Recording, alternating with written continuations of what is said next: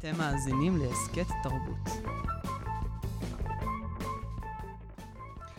הסכת תרבות, תודה רבה שאתם אה, חזרתם אלינו. היי, אנחנו היי. נמצאים כאן עדיין עם אריאלה עוד לא הלכתי. והיום אנחנו נדבר על בת הים הקטנה וכיצד היא התגלגלה להיות בת הים הקטנה. היא לא גדלה. אה, אה, סיימנו. אנחנו- זה היה הפרק שלנו להיום. ובכן, כן. כן. אה, את האגדה, בת הים הקטנה, את הספר, מוצאים בחנות אה, ספרים שני במאי אנימציה מובילים של דיסני, בשם אה, ג'ון מסקר ורון קלמנס, ואנחנו מדברים על שנת 1985. ומבחינת ג'ון מסקר ורון קלמנס, וגם מבחינת התזמון של דיסני, זאת האגדה המושלמת. כי זה לוקח את הצופים למחוזות חדשים של פנטזיה לעולם לא אנושי, וזאת גם הזדמנות מושלמת לדיסני לצייר תפאורה של מים. לצייר אה, דמויות שחיות ושחות בתוך מים. ומבחינת אה, הטכנולוגיה של האייטיז, זה שיא היכולת האנושית. ודיסני צריכים את זה כקאמבק. Mm, כי ב- בשלב הזה, לדיסני 20 שנה לא היו סרטי נסיכות מבוססים על אגדה. אז מה היה להם? הייתה להם תרדמת, או, אוקיי. היה להם אה, ב-1959 את אה, היפהפייה הנרדמת, שהיה פלופ כל כך ענקי בקופות, שהם נכנסו לחובות אדירים שכנראה הרתיעו אותם מלעשות סרטי נסיכות ל-20 שנה. היה להם אה, ב-1965 את מלחמת וייטנאם, שנמשכה עשר שנים, וכנראה הקהל האמריקאי בתקופת מלחמה קצת פחות שש לראות נסיכות ורדרדות שמפזזות ביער עם ציפורים. אה, וב-1966 וולט דיסני בעצמו נפטר. אז uh, החברה קצת הלכה לאיבוד. החברה קצת הלכה לאיבוד, ה- היורשים שלו החליטו לצאת מהברוך הכלכלי בזה שהם uh, אימצו שיטת אנימציה שנקראת drawing on two, שזה בעצם שיטת אנימציה שבמקום לייצר 24 פריימים לשנייה, מייצרת 12 פריימים לשנייה, פריימים לשנייה. שזה מצוין uh, להוזיל עלויות, אבל זה יוצר אנימציה שהיא מגושמת יותר, שהיא פחות פיין, שהיא פחות טובה. איזה, איזה סרט אה, למשל צויר ככה ב... רובין? הוד, ב-73 עם השועלים. אה, כן? אפשר לראות ממש שהם אפילו לא ניסו לייצר דמויות אנושיות, הם אפילו לא ניסו לייצר תווי פנים אנושיים, ואפשר לראות שהקווים הרבה יותר גסים והרבה פחות עדינים. באופן כללי, האנימציה שדיסני יצרו ב-70's, מבחינת סגנון אנימציה זה די פלופ. זה, זה נראה די רע. ודיסני באמת היו צריכים לחכות לפרץ הטכנולוגי של ה-80's, כשאמריקה התחילה לייצר הרבה יותר טכנולוגיה, לרכוש הרבה יותר טכנולוגיה, בעיקר מיפן, וגם לכל האווירה של המטריאליזם שאמריקה נכנסה אליה. לצרכנות, לחומריות, ל-bigger is better, לזה שאמריקה עכשיו אה, פתאום באמצע דור ה-MTV, שהבני הנוער והילדים שחיים בתקופה הזאת גדלים על דימויים אה, מהירים, צבעוניים, כיפיים, בבלי. דיסני חיכו להזדמנות אז הם אמרו הזאת. בבלי. בבלי, נכון. בבלי. בבלס, למה לא? הם חיכו להזדמנות הזאת, לאווירה הנכונה, לכסף הנכון, לטכנולוגיה הנכונה, כדי להגיד, זהו, זה הזמן לקאמבק, זה הזמן לנסיכה, בואו ניתן את כל כולנו לזה. וזאת האגדה המושלמת מבחינת העולם שזה יוצר. מצד שני, מסקר וקלמנס גם מבינים שהם צריכים לקחת את הסיפור הנורא עצוב הזה של הנס כריסטיאן אנדרסן, הנורא טרגי, שדיברנו עליו בפרק הקודם. אה, לדבר על זה עוד קצת? Mm, לא, זה בסדר, אוקיי. אנחנו כבר הם צריכים... אה, פתחנו ורידים. יפה, כן. דיכאון נוראי. אה, הם צריכים לקחת את האגדה הנורא טרגית ונורא עצובה הזאת, ולהעביר אותה לדור ה-MTV שרגיל לקליפים, לקצב מטורף, לצבעוניות מטורפת. הם רגילים לראות דוגמניות ספורטס אילוסטרייטד. ניקח סרטן ג'מייקני. ניקח סרטן, ניתן לו מבטא ג'מייקני, ניתן לו מקצבים של קליפסו ורגאיי. יודע דרך אגב שבמקור רצו לעשות אותו בריטי. וואלה? ברגע האחרון, כן. אבל אה, שירים אה, של קליפסו ורגאיי זה הרבה יותר כיף. נכון, ברגע שאמרו שאמרו לעשות אותו ג'מייקני, אז החליפו את זה לקליפסו, ועל זה הוא זכה בש- בפסקול, על השיר אה. Under the Sea. מעולה. אגב, שתדעי לך ש... אמ, יש איזו אגדה אורבנית בזה שוולט דיסני בעצמו חשב על אמ, בת הים הקטנה עוד ב-50's, אבל אמ, מאוד מהר ירד מהרעיון. אני חושבת שבפיפטיז אי אפשר היה לצייר דמות של בתולת ים עם פלג גוף עליון חשוף. אני אבדוק את הפרטים ואני אחזיר לך תשובה. אוקיי. אולי היא סחטה עם מעילי ועם שביס. you do that, אוקיי. יש מצב. חליפת צלילה. חליפת צלילה, כן, זה הגיוני. אמ, ובאמת לקח להם אה, שלוש שנים לעבוד על בתולת ים, שנראית כמו דוגמנית של ספורטס אילוסטרייטד. כי זה מה שהנוער והילדים בארצות הברית גדלו עליו באותה תקופה. ספורטס אילוסטרייטד, ויקטוריה סיקרט, דוגמניות בקליפים, זה מה שהם היו רגילים לראות, וככה היה צריך לחבר אותם לזה. אני לא חושבת ששין, ש, שסינדרלה, שלגיה או יפיפייה הנרדמת היו יכולות להיראות ככה. ו... חלילה וחס. חוקרי תרבות מד... באמת מדברים על זה שזו הנסיכת דס... דיסני הסקסית הראשונה. כי עד אז, מבחינת המסרים שדיסני העבירו לקהל שלהם, סקסיות הייתה נחלתן של המכשפות והאימהות המרושעות בלבד. אה. אמ, זה נכון, באמת. אם מסתכלים על נגיד מליפיסנט, נכון. או שמסתכלים על האמא של שלגיה, הם תמיד היא היו... דומה לגלית גוטמן. נורא. או שגלית גוטמן נהיית דומה לה עם השנים והבוטוקס. סליחה, גלית גוטמן, את מהממת לא לשנוא אותי. אמ, היא דרכה עליי פעם. לא וואו. ורחצת את הרגל מאז? לא משנה, בואי נדבר.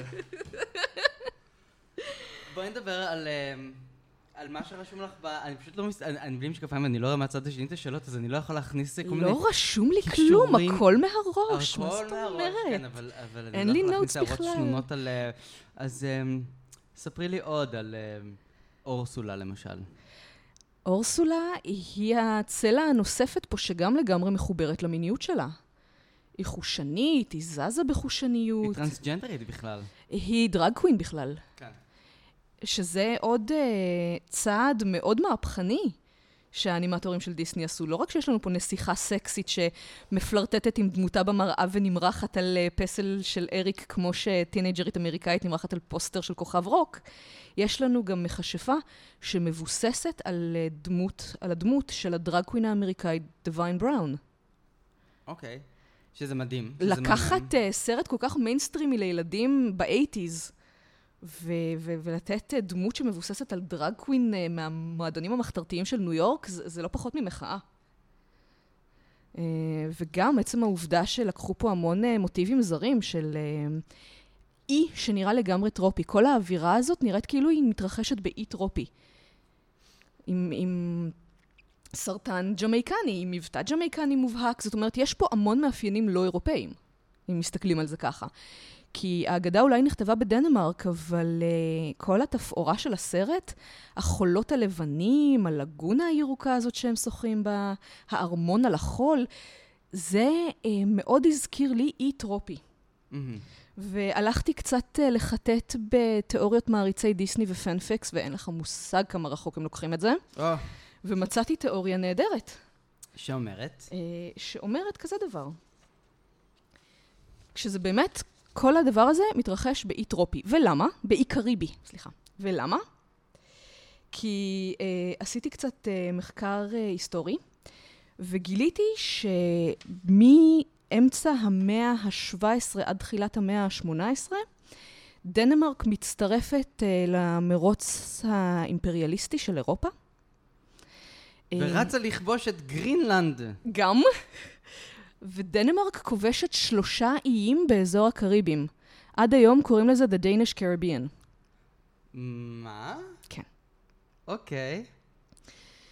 Uh, ואם אנחנו מסתכלים... אני דרך אגב, אה, אפרופו אה, קולוניאליזם, אני חייב להכניס את הסיפור הזה. היה לי בפרק אחר, בפודקאסט, בעשירייה.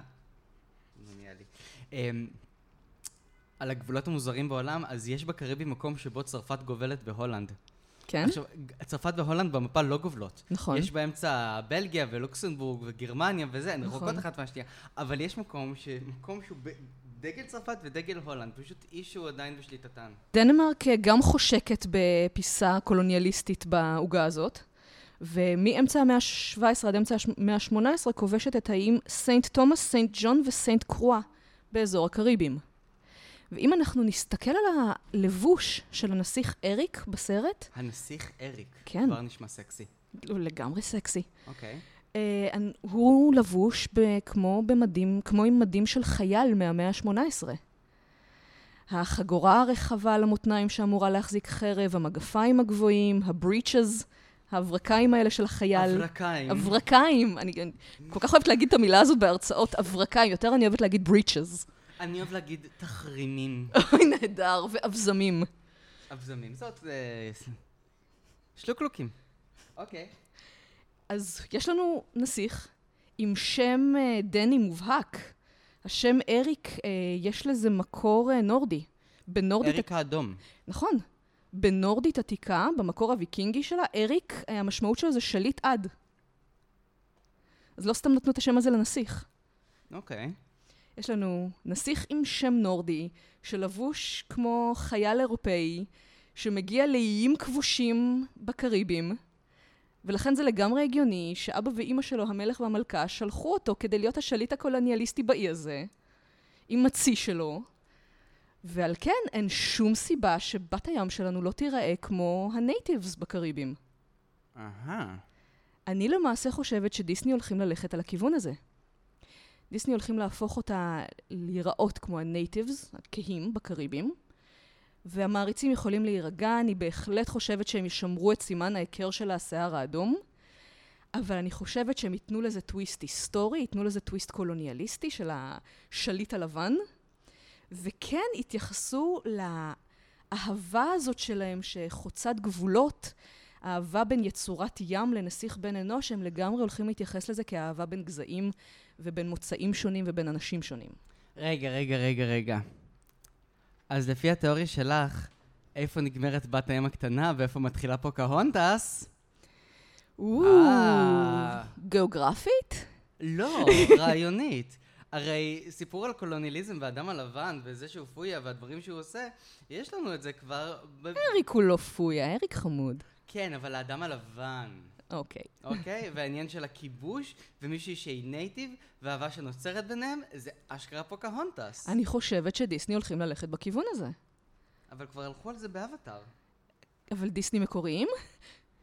זה כבר הרימייק השמיני אבל- בערך שאנחנו הולכים לקבל. אבל מה? זה הרימייק השמיני בערך שאנחנו הולכים לקבל. אל, אל תחפש מקוריות בדיסני.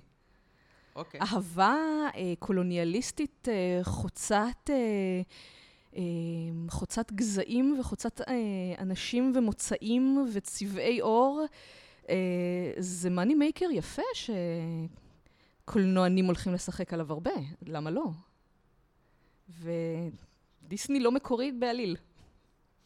איזה עוד דברים שקשורים לאופנה את יכולה לשים אליהם לב אה, בבת הים הקטנה? אה, ש... מש... וזה משהו שאני מדברת עליו המון אה, בהרצאות שלי. יש לי הרצאה מקסימה שנקראת המראה האמיתית של דיסני, תולדות עיצוב הדמויות, שאני מדברת שם על ההשפעות ההיסטוריות בבגדים של, הנסיכ... של נסיכות דיסני והווילאנס. אתם מוזמנים uh, לעקוב ולמצוא תאריכים של ההרצאות שלי.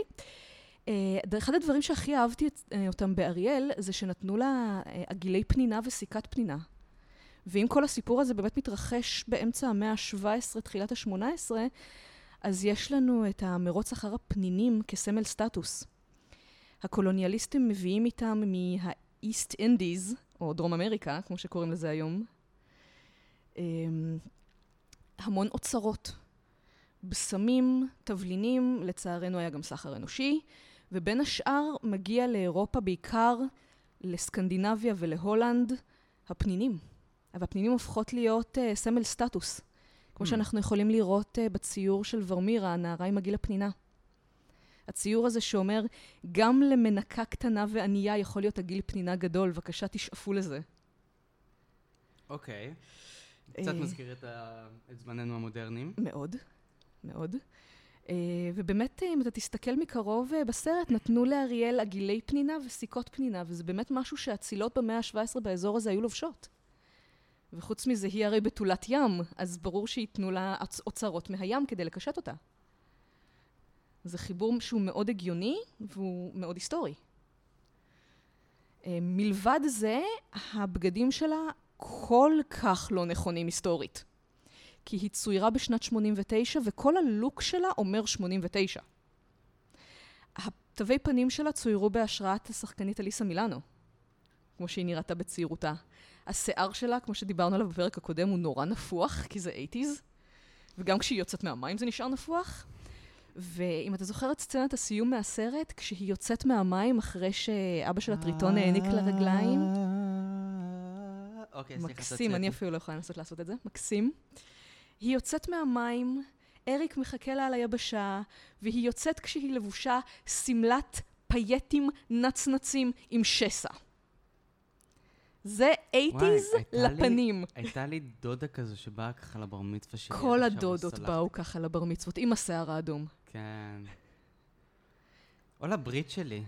מה היה באייטיז? אני כבר לא זוכר. אה, אם אתה זוכר אחד את מהם הברית היה שלך... חייב להיות. אם אתה זוכר את זה, זה כנראה לא היה הברית. לא, אני לא זוכר את זה, זה כן היה ברית. סליחה. או אוקיי. שהדחקת את הדודה עם הפייטים. אמ, אני אני הדחקתי את הפייטים, אה, כן, הפכתי אותם לכרית אה, מתישהו. לא משנה, סיפור. ארוך. אה, אבל אוקיי, תמשיכי. גם השיער האדום שלה, אגב, הוא שיקול של האנימטורים. אוקיי, למה? אה, קודם כל רצו לתת לה, בהתחלה חשבו לעשות אותה הבלונדינית ההוליוודית הטיפוסית, מהמם. אבל ארבע שנים לפני זה יצא הסרט ספלאש עם דרל הנה, אמ, של אולפני טאצ'סטון. ודיסני לא רצו שישוו אותם לספלאש, לסרט הקודם.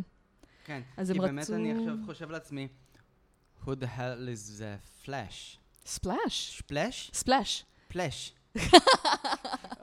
ברוכים הבאים לשעת אנגלית עם אריאלה. אוקיי. אתה זוכר את הסרט ספלאש? כן. אוקיי. יש לנו את השחקנית היפהפייה דרל הנה עם המחלפות הבלונדיניות. מהמם. אה, של אה, ש- שנת 85, ודיסני לא רצו שישוו אותם לסרט הקודם כדי שיחשבו שהעתיקו מהם. מהמם. אז הם מחפשים לה איזשהו צבע שיער שגם ייראה נורא יפה באנימציה, אה, וגם יהיה קצת לא אנושי. האדום עגבנייה הזה, האדום קטשופ הזה, הוא קצת כן. לא אנושי. עכשיו, הסנפיר הירוק שלה עם הצדפות הסגולות משתלב נורא יפה, כי ירוק וסגול זה צבעים מנוגדים בספקטרום הצבעים. אז צריך לזרוק עוד צבע שיהיה מנוגד, עוד צבע שייתן uh, ספקטרום צבעים יפה. ויהיה לא אנושי, ויהיה לו בלונדיני. ואז הם הלכו על אדום. אוקיי, זה כבר נשמע מעניין. כן.